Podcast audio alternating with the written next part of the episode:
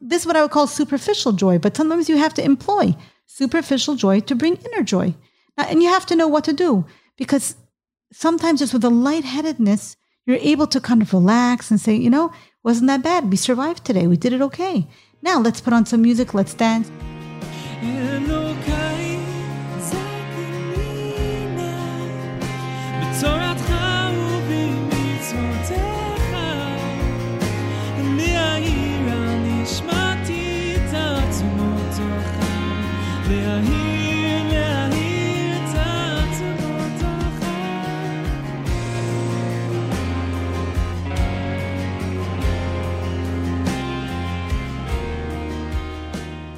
Hello there.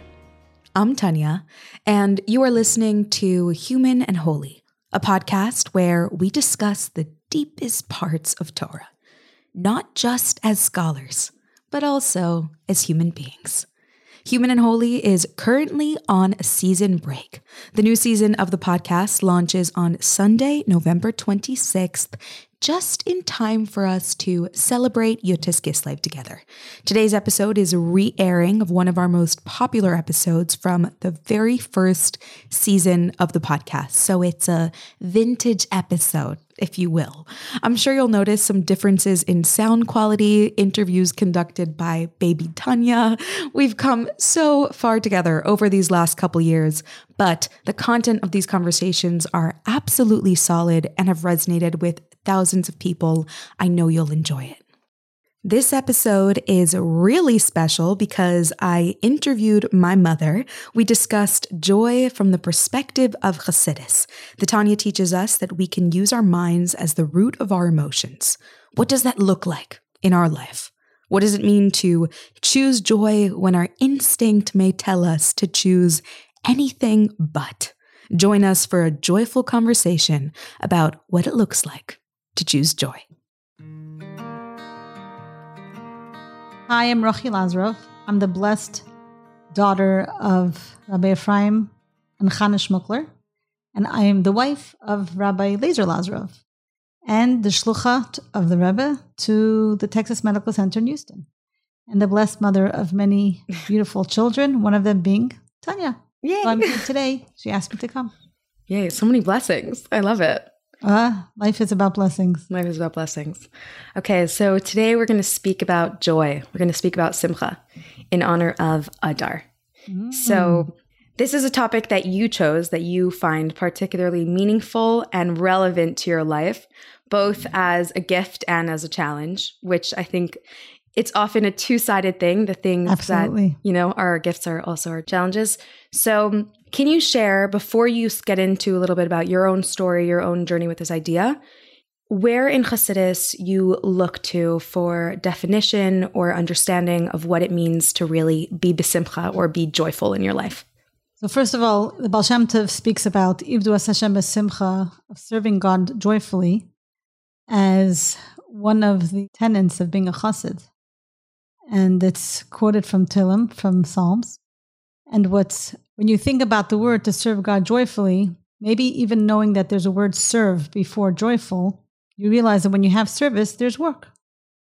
Not that it's going to come easy, but serving God joyfully is a key component in having a good relationship with God. And I think all of us we have all kinds of relationships, whether it's with our parents, our sibling, our spouses, our children, it doesn't make a difference we know that when we're in a joyful mindset, our relationship is more enhanced.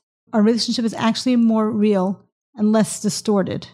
Even though people would think the other way around, that if they would just look at things in a realistic way, and they would know that it's just not like that. But really, joy is almost like clarifying things, what really, really matter. And although there has been a lot of anxiety over COVID, I know I've spoken to a lot of people who have found some extremely joyful moments. Now, it didn't look like what joy sounds like when you're a mischievous teenager wanting to have a good time, or a young person who's in a monotonous work life relationship and doesn't understand what joy is. It's real, true, deep joy. And that's really what a person should work on, or I should work on, or we should all work on, is our inner joy, And then we have our outer joy. When you asked me which subject is my favorite, I said joy. And I was thinking that joy is also faith. And joy is also so many other things because they're all interwoven. Joy is also discipline. So, is discipline what makes you a happy person? Is faith what makes you a happy person? Is having joy what makes you faithful? Is having joy making discipline easier? There's a truth about some basic elements, just like the earth has certain basic elements that create it to make it what it is. And the world has four basic elements. I think human beings have a few basic elements. I would definitely say that joy is among them. And that element, sometimes you have to dig and look and sift to find it. It doesn't come easy, always. Nice. I like that. Ivdu es Hashem means that simcha can often be a service. It's not always this natural thing that happens to you. I noticed that you said that we have to work on our inner joy, that joy is something that you cultivate inside of you. I'm wondering if you could share how you would define inner joy. What does inner joy feel like? What does it look like? Before we talk about how to even get there, what is it? What is inner joy? What is the experience? So, inner joy is knowing that you're in a place that's just okay. And when I mean a place, I mean your mind is in a place that's very okay. Obviously, there are realities in the world, chemical reactions that we have in our brains, certain devastation realities that can shift it to such a point where the average exercise to achieve that joy doesn't come that easily or may not even be able to come altogether and you may need quote unquote help which means you may need someone to help you through it or medication or whatever it is. I'm not talking about that. I'm talking about a person's mindset that they have to go to a place where they, first of all, embrace themselves and realize that, yeah, it is beautiful and wonderful that God created you how you are created in your station in life, to which parents you were born, whom you're in relationship and married to, and the children that He blessed you with, and then your inner talent, your inner psyche. If you're a more disciplined person, or let's say you're a person who sees things more from a critical eye or from a more positive view, it doesn't make a difference. All these things were tools that Hashem gave you, so you should be able to be in the right place and to be able to do the right work. When you understand that, what happens is that in itself brings you to a level of joyfulness. That in itself brings you to a state and say, I'm in the right place. How many times does it happen that you get lost on a road, not because you're not on the right path, because you're not sure this is the direction. Mm. You say, Oh, I don't remember. Is that the right? Maybe I should take a left. Maybe I should take a left. Follow your instincts. You were here before. You've done this before. Take the road that you think you should do. Now, if you're not sure and you need guidance, okay, that's fine. There's nothing wrong with that. That's why Shem didn't create one mass human being. He created many, many, many human beings that we can all help each other. And that makes us also greater servants of God. I like that, which is like joy is knowing that you're in the right place. In order to accomplish what you have to accomplish wherever you find yourself, you have to have that certainty and that faith that you're supposed to be there. And in order to do it with energy and excitement, there has to be that inner joy. So I see how intertwined they are. Look, how many times do people travel? They go on a trip and some things don't turn out. It's a very far thought for most people today. Traveling, it's been a year, a trip. yeah. But you know, let's let our imagination roll. You, go on a trip. You're going to a park with your family. It's supposed to be this beautiful park. It's a lot flatter than you thought. The water is much less. Now you can come and say, "Oh my gosh, really? That's a hill. That's not a mountain. Right. That water. It's not a river. It's like a barely a stream. I don't know if there's any water there." You can say, "Wow, it's so clear. Let's see if there's fish in there." This hill is so much fun. We'll be able to roll down the hill whatever. We've all been in situations where we traveled places expecting more, but the minute we embraced where we were, we decided that we were going to make the best of it, we enjoy it. You can come to the most beautiful place, but if you think you're in the wrong destination and you're continuously looking for a better place, a better location, oh. you're never going to be happy. It's so So true. being happy is being aware of the space that you're found in is by divine ordination. Nice. It's hashgacha pratis that you are here. It's Hashgacha Pratis that you have this challenge. It's Hashgacha Pratis that your body, your psyche, your education, everything came together in you as a person. That you have this kind of Yetzer Hara, this kind of drive to do things. It's all from Hashem. when you understand that, then you can say, oh, wow, Shem has a full plate for me. He has a lot of faith in me. I love that so much because it's like the foundation of joy is acceptance. As soon as you can accept yourself, accept your lot in life, accept your circumstances, then you could move forward joyfully. But if you're constantly, as you said, looking over your shoulder, oh, we should have gone to the other park, or we, I should have married someone else, or I should have moved to a different city and then it would be better, then it, it's hard to find that inner joy and peace because there's a lack of faith that you are where you're supposed to be.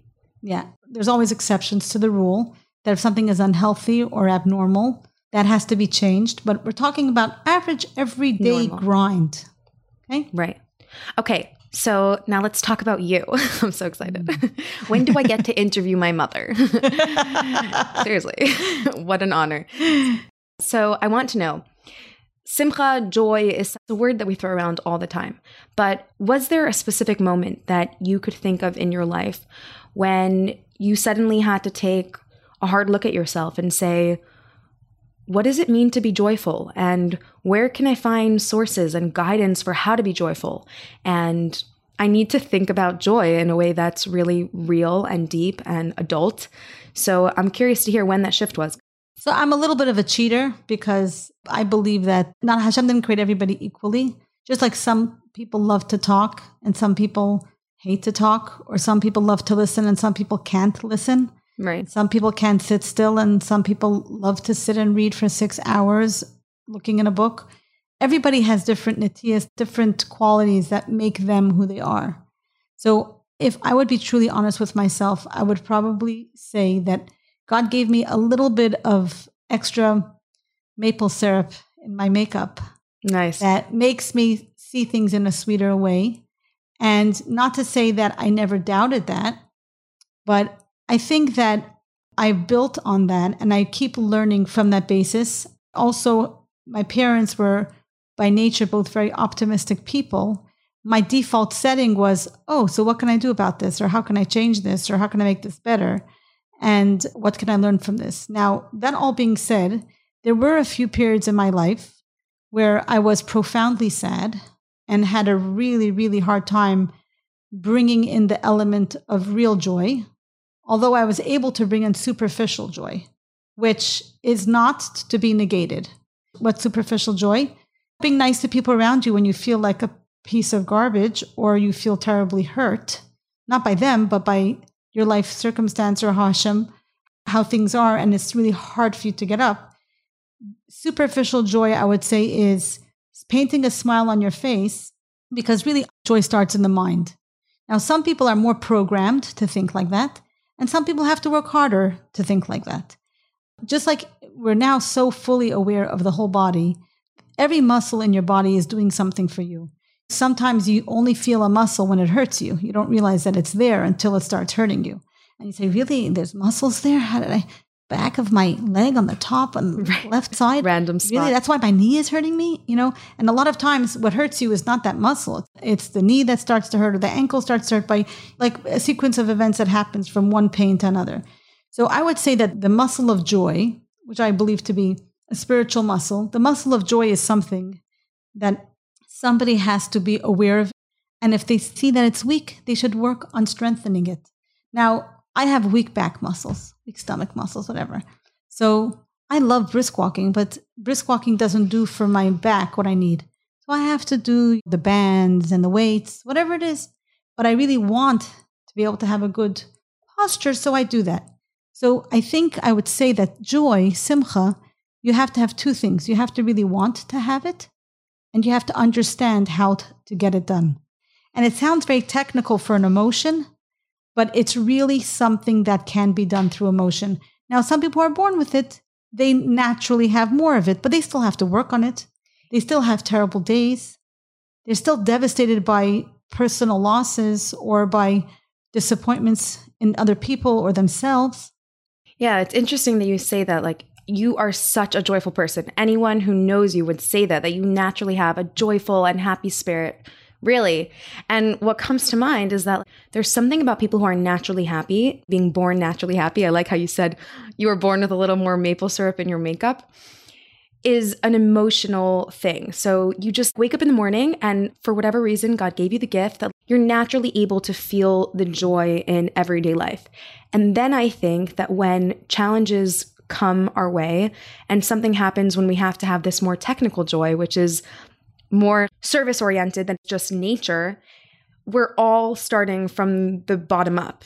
Using your mind as the birthplace for your emotion is something that in a challenging time, everyone has to do equally, no matter what their natural makeup is. And what's really interesting is that when we're aware of it, that maybe you could call when someone's inborn naturally happy, you'd say it's a superficial happiness. That muscle is very aware and very strong. But when devastation happens, or when disappointment happens, or life happens that's just not as perfect or as exciting as you want, and you're still joyful, that kind of joy can't be something you're born with. That's a joy that you take ownership to, that you make a decision for. And I just heard on by the Kinnos, somebody said that machshava and simcha are either the same gematria or the same letters. But there's something about machshava and simcha being oh. interconnected. It's not by itself. And our mindsets have real tremendous power. And look, we all know that, that the Alter Rebbe speaks about, and now we're learning in Tanya, that if a Yid wants to keep his Yetzer Hara in check or keep his negative inclinations, whether it's foreign thoughts or sad thoughts or lazy ideas or whatever is coming to his head, what's the way to do it? It's to be joyful because when you become sad, you are super easy to conquer. Right. I always love to dance more than to cry. Right. I always love to make shtick in school. My teachers can tell when I was a kid in school, I made a lot of, I was a stiffer. Tell us the stories. Oh, I, oh, oh. I always liked more, the fun stuff to me was much more interesting. The sad stuff sounded so boring and it was so predictable, honestly. It's very predictable to be sad. That you know the outcome. It's not going to be very good. Right. You keep staying sad, you're not going to have a better outcome. It's not going to help you, right? And I think that maybe but you asked me before of like, did something happen to me that made me have that reality? Yeah. I would say that maybe when we were newly married, just on Shlichus in Houston with a beautiful, healthy baby boy, Peretz, you know, it was like life was going to have been better. And we were on the same path in a joyful way. And I was pregnant. And then, much to our surprise on Shabbos, I gave birth to a little baby girl, Chaimushka, who had a lot of health challenges that she dealt with for a year. And then she was nifter. When I lost my daughter, I met many, many people who lost children. And it was very interesting to me that people came to me who lost children many years before. Obviously, for every day that a child lives, the grief is compounded. But there was people who had late miscarriages or even young children similar to ours, and their grief was still so compounded in their everyday life. And I remember verbalizing to Tati, to my husband, and saying, I don't want to live with my grief forever. I don't want to die with this child. I want to continue living. And I even verbalized it. And I think that the, the greatest service we do for souls after their passing is to live in a joyful manner. And now it's not easy. And it's not to say that there's no place for tears. And no death can be compared because there's all kinds of deaths, just like there's all kinds of sorrow. I always say Suffering, in my opinion, I don't want to say the word holy, but pain and anguish is a holy thing we cannot discuss. We cannot compare it and we cannot make judgment. When I say this story about other people, I don't mean to pass any judgment. I just felt sad for them that they were still stuck in this painful place. And the painful place to me was much less tolerable than the joyful place that I was choosing to go to. Now, obviously, there's a there's a time for everything. You know, there's the Shiva, there's the mourning. These are all natural. These come very organic to the person. And I remember thinking how brilliant halacha is that the human psyche goes through, like we're allowed to rip our clothes. You know what it is to rip your clothes in devastation? You're allowed to cry out loud. You're allowed to not want to see anybody. You're allowed to say, I don't want to talk to anybody. I don't want to eat.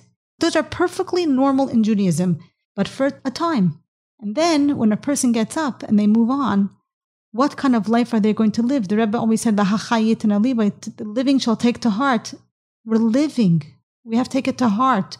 What are we going to do about this? How are we going to internalize this person's life? How are we going to joyfully express their life that they lived? And I think that that really, for me, was like a light went off in my head and said, I'm choosing joy. Of course, you have a broken part in your heart, and there's things that, you, listen, people have relationships that they never heal from. People have financial losses that are so devastating that they never heal from. You can't equate anything. Children who lose parents at a young age, they're different people than people who had parents their whole life. It's not the same. But still, in that place where they're at, they can find more joy.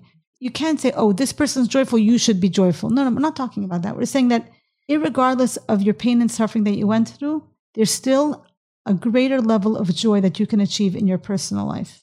I like that so much because there's not this general barometer for joy that we all have to reach. It's just being a little bit more joyful than your natural circumstance is. And like you mentioned, there's room for heartbreak and there's room for mourning and every person's process looks so different and you could really hold both at once. People say that they hold heartbreak and joy at once in their heart for so many different reasons. Most people probably do. And yet being joyful doesn't mean, as you said, being the same level of joyful as someone else. It's just being a little bit more joyful, like choosing joy in a small way. I know people who tried to conceive for 10 years. Does it mean they shouldn't be joyful? I mean, I'm thinking of so many people just recently who, who experienced such devastation. I don't know how they could move their lips and make a bracha. That's a challenge. So for them, maybe somebody who had a devastation reality, that they could come to the Shabbos table and sit and keep Shabbos. That's the joy. That's one tiny little level of joy. There's many different levels of joy. But then somebody who's completely healthy and has everything going for them, they should be singing and dancing at their Shabbos table. Now, could it be that someone else who went through a devastating reality could also do that? Perhaps. It depends on their personality, their support, everything else. But there's many stages to joy. That's what's so beautiful about Tanya. The Alter Rebbe says that there's many levels of everything. There's no one answer for everybody. And when you start to realize that, that you know what your reality is, Hashem knows your reality, are you really being the most joyful you can be? And if we feel we're not, we say, okay, so are we happy with our station of joy? No. How are we going to get there? We're going to think about it. Why do we want it? Now, sometimes the only way you want it is because Hashem wants you to be like that. But really, it's easier to live life joyfully. Joyful living is easier than burdened, sad, angry, judgmental living.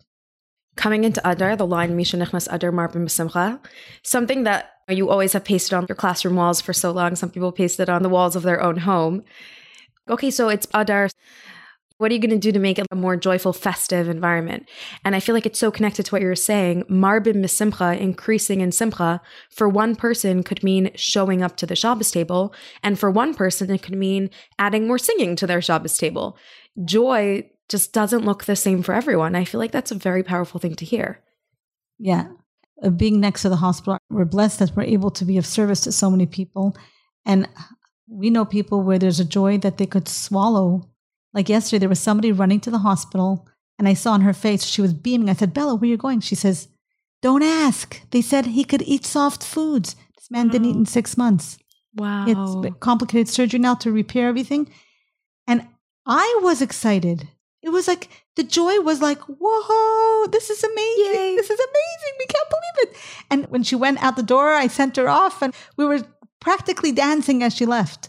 And when she came back, her step was new. She was saying, find joy in what you eat? Well, that doesn't make sense. It's obviously it's every single place in the world there's place to see and find joy. She could have said, "Oh, my husband mm, didn't eat for six months. You think he's gonna swallow? I'm gonna have to watch as he gags up because the truth is that after surgery, when you do start eating softer foods in such a situation, most people won't be able to swallow right away. That's just how it works. And her joy, I'm sure, brought him joy the way she went to the hospital. Then there's like joys that are inside a person coming to a place and saying, Wow, it's been a whole week and I spoke nice to everybody around me. What a joy. That's so special. Or my child who struggled with learning how to walk is now walking. Or my child who was maybe a little more aggressive than he should be for other things that are happening in his life has now learned to appreciate others around him. That's joy. I want to give a little bit of context of what the, your shluchas is, what you guys do in Houston, because I feel like it gives a deeper understanding of what you're speaking about, which okay. is that you run Angel House in Houston, Texas, and your shluchas host people who come from all over the world to stay in the medical center. You cook for them, and and it's more than just hosting and cooking. It's really like welcoming people into the family, making deep and meaningful connections, and being for them in an emotional, spiritual, and physical way when they're going through the hardest time of their lives, and I think it's powerful that you mentioned that story of the woman whose husband could eat soft foods. In her challenging circumstance in the hospital is finding the joy in the soft food. And each of us has to find it no matter what our circumstances are. When you're near a medical center, you see these crazy, huge challenges that people are going through, and then you see the crazy, huge strength. And then when you're going through normal life circumstances, you see the small increases and the small strength. You know, it's interesting. Some people who come here when they leave, they many times tell us like what we meant to them or things like that.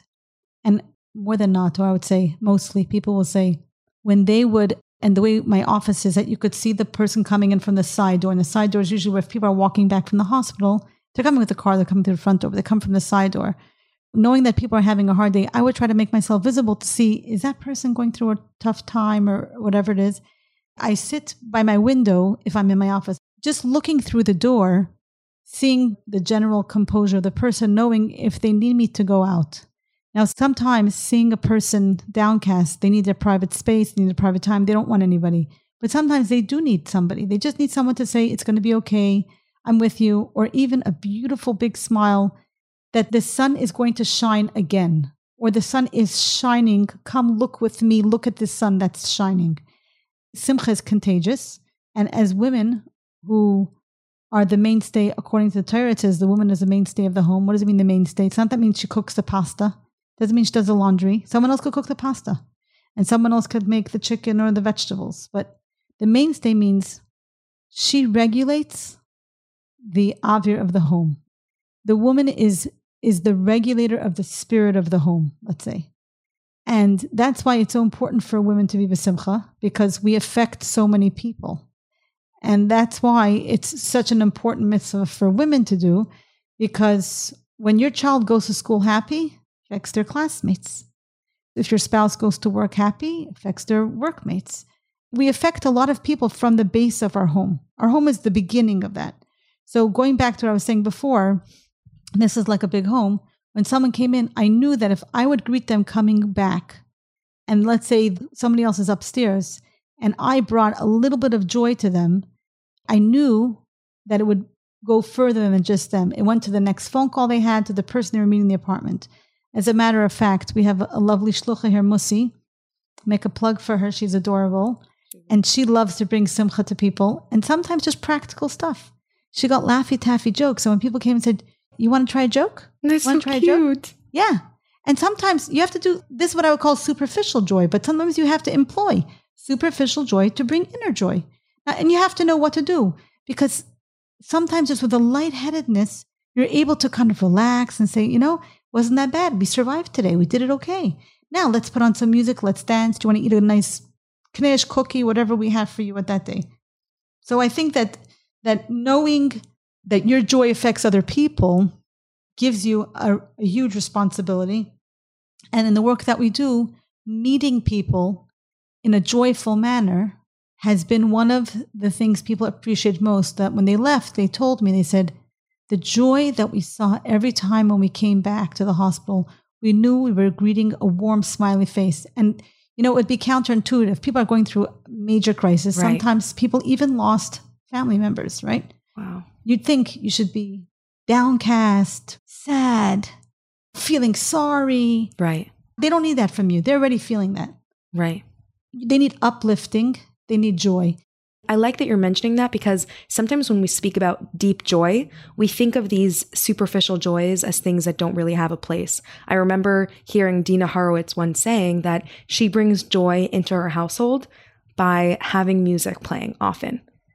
And I thought that that was so profound because often when we think of joy, we think of this deep mind work, which I do think has a place and has a place internally and often, but there's also something to be said for just turning on the music and dancing, yes. even when it's hard. Yes. So even Musi's jokes in the lobby Right. and having music and having nice food, this is all to bring aware, to bring to the fore that joy is here waiting for you to come and take a taste nice. and ingest it, have it. when you're ready. We're happy Yeah. to be happy with you. Right. Yeah. How do you personally choose joy in your life? Sometimes, I don't know if anybody has ever done this, but my sister gave me this really great coffee machine. Ah. and in the beginning, I was running to the building every day for coffee, and she stayed at my house for a while. And she said, This is nuts that you're running to the building. I said, Why? You know, I have a step thing. I'm trying to think as many steps. Right. I know, but sometimes you're in pajamas. Don't you want to like have it when you're? So she bought it for me, which is a really big So treat sweet. for me. But every once in a while, it happens that I'm talking to somebody, doing something else, and I forget to put in like a filter. You know what I mean?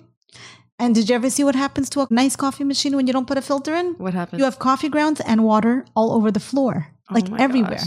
And usually, when I'm about to have my coffee, I'm usually in a big rush. So I don't probably didn't have the seven minutes I timed it the last time I did it. wow. Now, the question is, how do you react when that happens? Yeah. That's the secret. When those little tiny things that you're saying, it's not the big things, it starts with the small things. So when the coffee grounds are all over the floor, Right. there's no one there to help you. When you react to it in a joyful manner, saying, I still have more coffee grounds to make more coffee. Woohoo, thank you, Hashem. Or I think I'll have enough time to make a second pot before I leave. So I actually will be able to enjoy my coffee in the car when I'm driving the kids. And we're talking this is 6.30 in the morning, 7 o'clock in the morning. Your child sees that, hears that, you're affecting your child. Your spouse comes down and sees you like that, it affects your spouse. When we take those little, little silly things and we react positively, what happens is our bigger things are easier to react positively. And that's, I think, the biggest mistake people make. They think that at a crisis, I always say, you know, don't get into a car if you've never driven. So you don't have to drive everywhere all the time, but you should know how to use a car. So in a crisis, you could run to the emergency room. Having the language of joy coupled with faith and gratitude is going to give you that ability to deal with your challenge in a more joyful way. Now, again, going back, there's some things that joy doesn't have a place. There's some things in life that Hashem halacha says it's avelus, it's sadness, it's, it's mourning, it's screaming at Masai for the Jew next to the person who's happening to. But for little things like missing a bus, missing a plane, forgetting a suitcase. I don't know if I should share the story, but it's a funny story. Tell me. I- yeah. I want to know. Your smile is so big. I really want to know. How to share the story, but you you absolutely cannot. I don't know if you should share. You'll decide if you share. okay, fine. Go. We're married for 18 years, and we decided that we're going to go to the Ohel. We really always want to go, so we figured we'll go to the Ohel. That will be our little vacation. I have obviously everybody has their ideas of vacation, but being in Houston, it's a really big treat.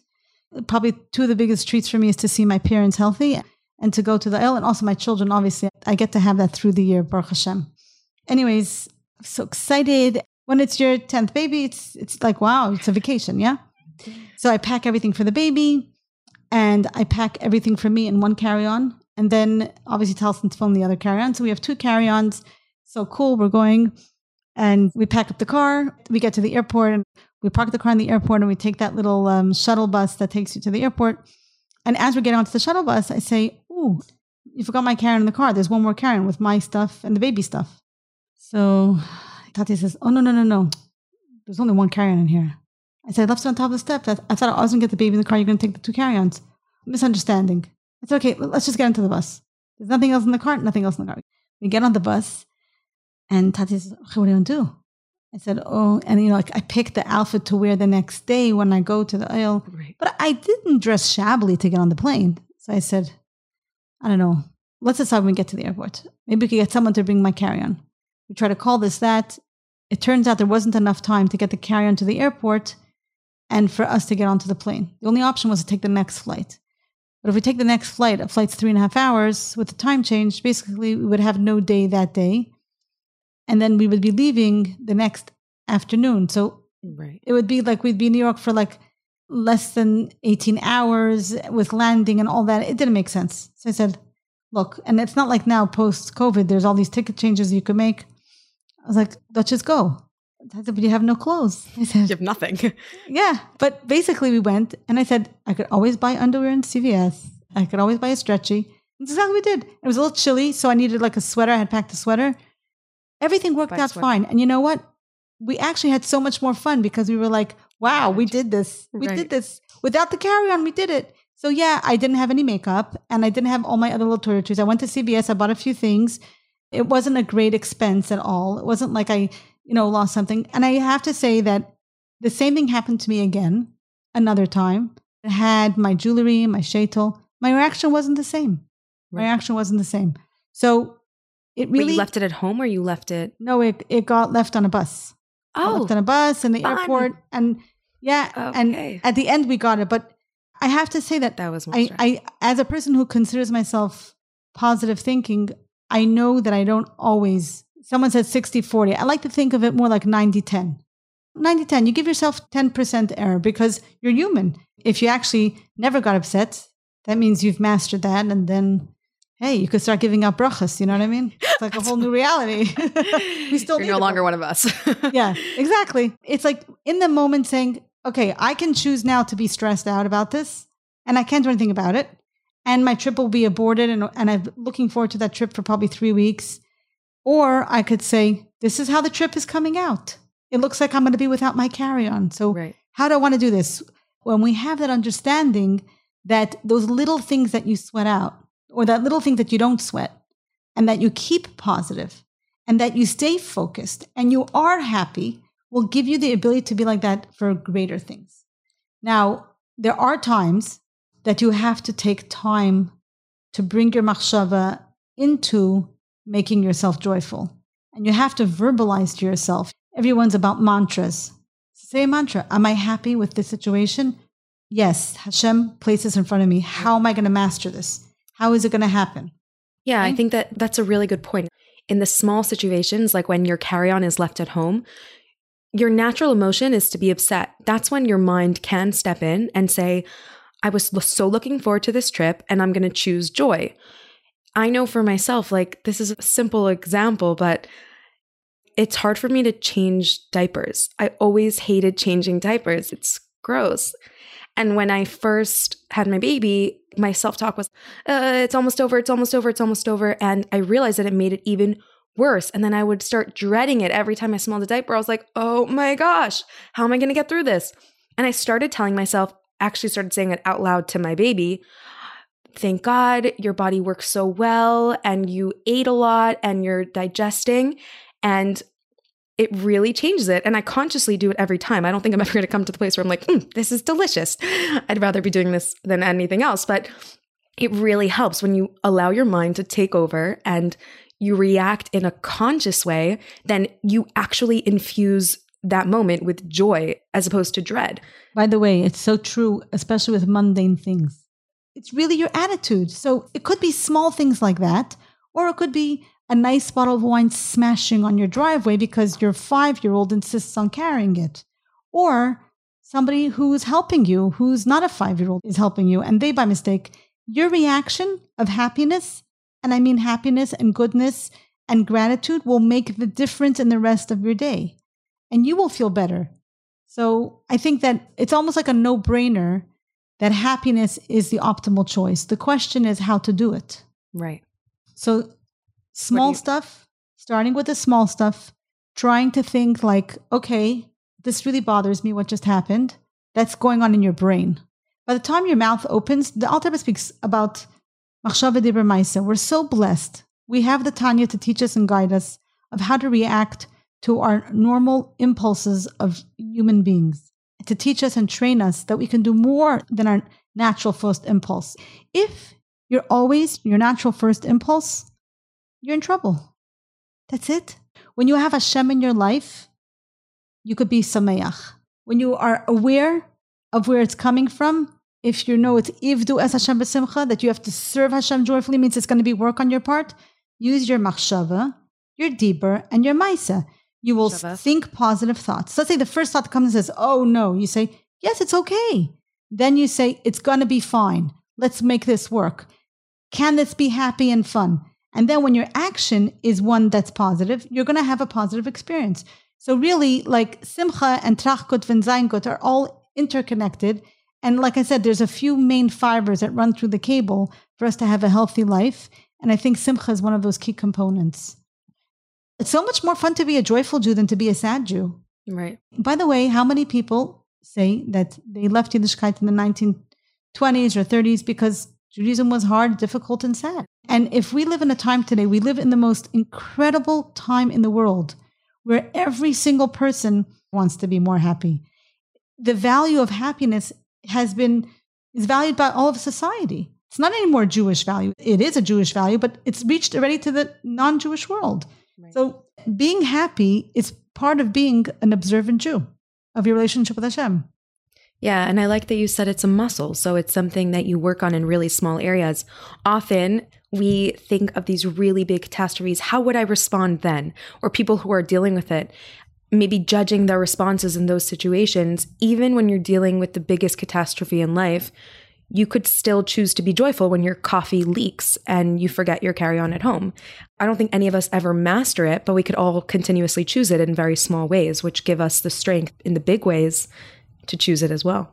And I think also, you know, like in business and in nonprofits, there's something called best business practices, which means how to do things that will be the most efficient for your institution, whether you're a school or a, you know, what we're doing or anybody else. There is ways to do things. Now, the closer you adhere to the best business practices, the more efficient your institution is. But if you, you don't even have best business practices, you're not even going to know when you fail or where you're failing. You're just going to know that you're failing. Right. So as a person, you have to say, one second, I noticed that I tend to have a harder time being happy when I'm sleep deprived. So make sure to get enough sleep. Be disciplined to go to so then again, discipline comes in with simcha. Go to sleep at night on time. Or forego the schmooze with your friend on the phone or with your sister or whoever it is and say it's 9.30 10.30 whatever you need to be 8.30 i don't know everybody has their different levels. Seven. it, it depends yeah it depends when you get up. Then be mindful of what you eat. Don't junk your body. Your body is not a trash can but if you're going to be on a steady diet of things that are not good for you and then not sleep enough and then be busy on the new terrible parade that's in everyone's pocket then what's going to happen it's going to be hard to be joyful, by the way. If you read the news all the time, the doomsday prophets are on your cell phone. Oh, yeah. I just want to tell you. Oh, yeah. Oh, yeah. And they're practicing witchcraft on you. You know how? They're telling you that things are just not going to get better and they're not going to get better right. and they're not going to get right. better and there's nothing to be happy about. Right. And, if, and if you're happy in your own house, you should know that down the street's going to be even worse. Right? Yeah. So when we make choices of how we sleep, how we eat, how we daven, take time to daven. By the way, if you look at staying happy is also maintaining your relationship with Hashem. Getting up in the morning and saying, Modeh Ani was so much simcha. Say, thank you, Hashem. I have to say that most of the time I say it with joy. I have said Modeh Ani with tears in my eyes, saying, please, Hashem, I know I know you have a lot of faith in me. Show me where the faith in me is. And that's normal and healthy too. But right. keep that line of communication. Say Shema Yisrael. If you could say Shema Yisrael, whatever you could daven, daven. This will get, say Tehillim. Read Tehillim. You'll see how David HaMelech battled all kinds of enemies from within and without. So when you start to surround yourselves by a lot of good business practice, which I would say is physical well-being, healthy eating, drinking, sleeping, spiritual well-being, healthy ingesting of Torah words, davening, that kind of thing, simcha will come to you much easier. I like simcha, that. It's not foolproof. There's still like things that happen that are beyond our control, but simcha will come easier. And then also be a discerning customer. Not every message that somebody sends you on WhatsApp, you have to read the whole story. Not every tragedy that experiences outside the realm of your community where you could make a difference are the details for you to know. You have to guard your life. What does it mean guard your life? Take care of your health. You create around you an aura of physical health and spiritual light. Yeah, I like that because what you're saying is is that choosing joy means that in the moment you could choose joy when your instinct is to choose sadness, annoyance, frustration. And then choosing joy also means to discipline yourself to make choices that you know lead to your own joy. Like you have to guard your life, create a schedule and a routine that cultivates joy in your life. Like you said, early bedtime, not overusing your smartphone, not reading things that aren't necessarily relevant to you or that you know are going to affect you emotionally. Like we are allowed to create our circumstances to a certain extent. It's actually our responsibility as human beings to do that. So choosing joy is not just in the moment. It's also, you don't have to be in a situation where you had three hours of sleep and you're struggling to choose joy in the moment when the milk spills all over the floor. Right. You can be better equipped because you take care of yourself in a disciplined way that's more likely to lead to joy. As a chassid, the Frierdiker Rebbe was a big proponent of routine scheduling for children and for self. And I think that when you schedule those things like davening and learning in your life, you have an easier time doing them. So simcha is really people associate simcha with an emotion because it's happiness. Well, how do your emotions come? Your emotions are, are rooted in your brain first, and you make a decision to be happy. And there's a lot of studies today, cycle, and I've read a lot of nice books about it, and it's just to corroborate the truth of the Torah that that really the seed of happiness starts in the brain. Now, yes, it's a choice when we use our brain to learn Torah and Chassidus, obviously, as women, the Rebbe spoke about learning Chassidus, and then we follow through and we use our mind and our heart to serve Hashem with tefillah, and we do all those other physical things, the happiness will come much easier because we're already in the routine of what we consider a person who's most likely to be happy. Create an environment that makes it easier for you to go through with your Simcha Dika lifestyle. I think you really hit the nail on the head because before the step of being in the situation and having to choose joy, there's a step before that, which is also a choice and is the routine and the discipline. Like if somebody is an artist and they need to paint to be right. calm, right. they need to make time to do that. If somebody likes to work out or exercise and it makes them calm and happy, they need to do that. It's part of their Beis Hashem. We joked with somebody here. There was somebody here who was a quite a bit of a Talmid Chacham. He was here with his child and he came and he was looking for coffee. I said, Oh, you're looking for coffee? It's the best tool in Avodas Hashem. Totally, totally. he said he never he never thought he'd hear that from the rabbi's wife, but he's taking tips for Avodas Hashem. Why does but, choosing joy not mean having your coffee in the morning? That's part of choosing joy. Everybody has Choose their joy. things. Some people will tell you it's not good for your free radicals or whatever else. That's but, true. Um, That's true. I will Green tell you tea, this also: matcha. that when we're going through a challenging, challenging time, where the reality in front of us is very fogged and it doesn't seem to have a slight crack of light. And in that moment, we stay happy. Think of how incredible that moment is. Because obviously, what I'm saying till now is just average day living and you find joy. But then Hashem throws you a curveball or he shuts the shades in the house and you can't see anything anywhere and you still find your way around in a joyful way, I believe it is sweeter than anything to Hashem. How are you able to do that? You're able to do that because you did it with a lot of the small things. It's like someone shut the shades to you in a foreign house, you wouldn't know where to walk. But if you've been in this house many, many times, and you know every crevice and every step and every up and down, and every right and every left, even if the lights are out, you say, I'm still in the same house. I know my way around the lights will come on soon. And that's where you stay b'simcha and enjoy. And the house being the analogy of Hashem's world, and you being the individual going around, you have to keep focused. Hashem is always here.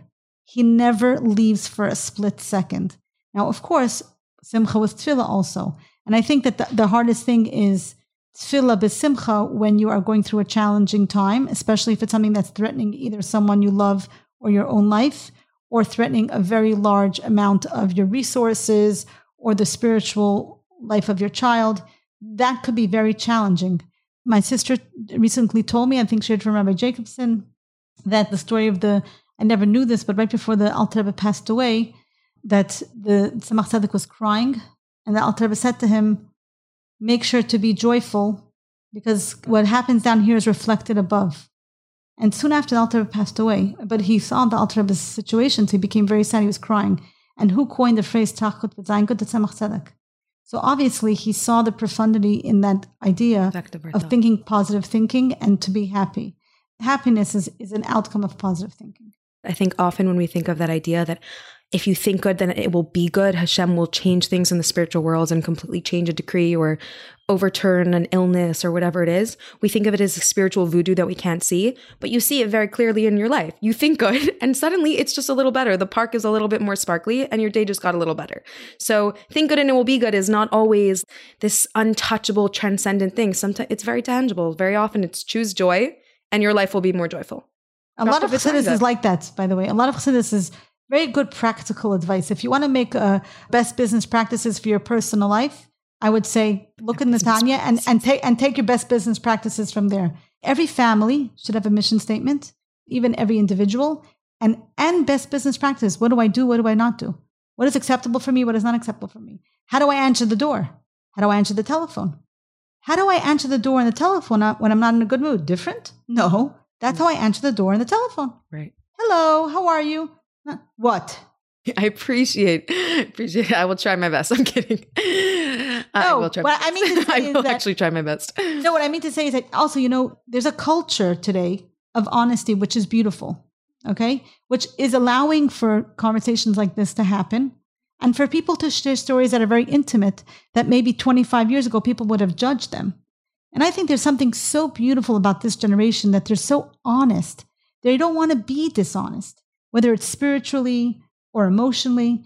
So there's a tremendous value to that, but not to get lost and not to think that just because you're not completely there, you shouldn't do it.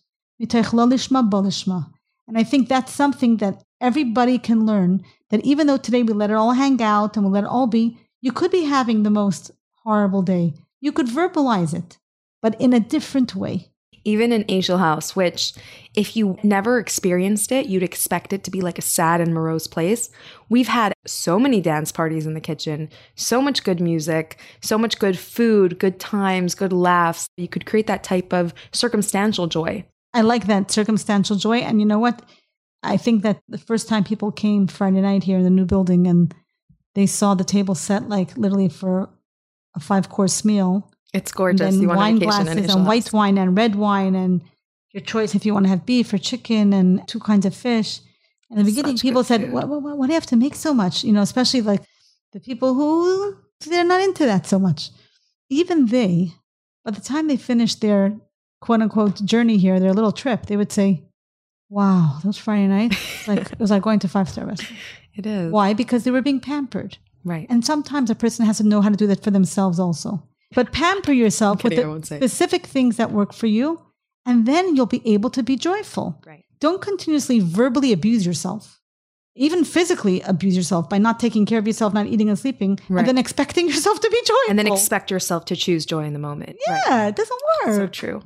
It's so uh, true. Nobody took a plastic bag and made holes in it and expected to keep water inside. Yeah. You know, I have this thing where I, we keep peeled potatoes in plastic bags. So if you overload the plastic bag, it's not bursts. happening. It bursts, and just imagine. I try. I've been there. Like hundreds. And by the way, when you're dealing with a two-gallon bag, it's a lot of potatoes that you have to transfer. And it's like a waste of time. So the minute you respect the plastic bag and you know exactly how much you can handle, right. you're good. Nice. And you have to put enough water also. Right. And if you're going to leave it there for a few days, you have to change the water. Whatever you're doing in your mechanism, but still, you have to be aware of your keli. Every person is a keli. Be aware of your keli. For your keli to be simcha to do everything right, you have to respect your keli. Begashmis and baruchnis. Nice. So this is like more like a farbrengen, Tanya. oh my gosh. I really want to say l'chaim. So many more things I want to talk about. First of all, I have to say that I want to say l'chaim to everybody who listens. And Leah Viva told me she listens to it and she loves it. So a shout out to Leah Viva. That's so sweet. And I know that there's there's a lot of sisterhood happening now online with podcasts and Zoom calls that we couldn't do before. And I would say that the silver lining in our reality today, because I don't want to even say the name of the disease, but the silver lining of how things have changed today, that we could really be connected with people all over the world in a mindful, spiritual way. And even though we're thousands of miles apart. So, l'chaim to every Jewish woman out there who's working on her happiness factor. Yeah. And May you continue to bring more light and more joy to everybody around you. And may we not have to make interpretations and understandings of why we should be joyful, but may our mouths be filled with joy that we won't be able to speak like it says in the time of Mashiach. We'll just be, be we'll be in awe there, bringing our korbanos to the Beis Hamikdash, Amen. and uh, that's it. So, thank you very much. Thank you. Thank you so much for your time and your wisdom, which I've You're been getting all my life. Oh, thank you, thank you, thank you. Okay.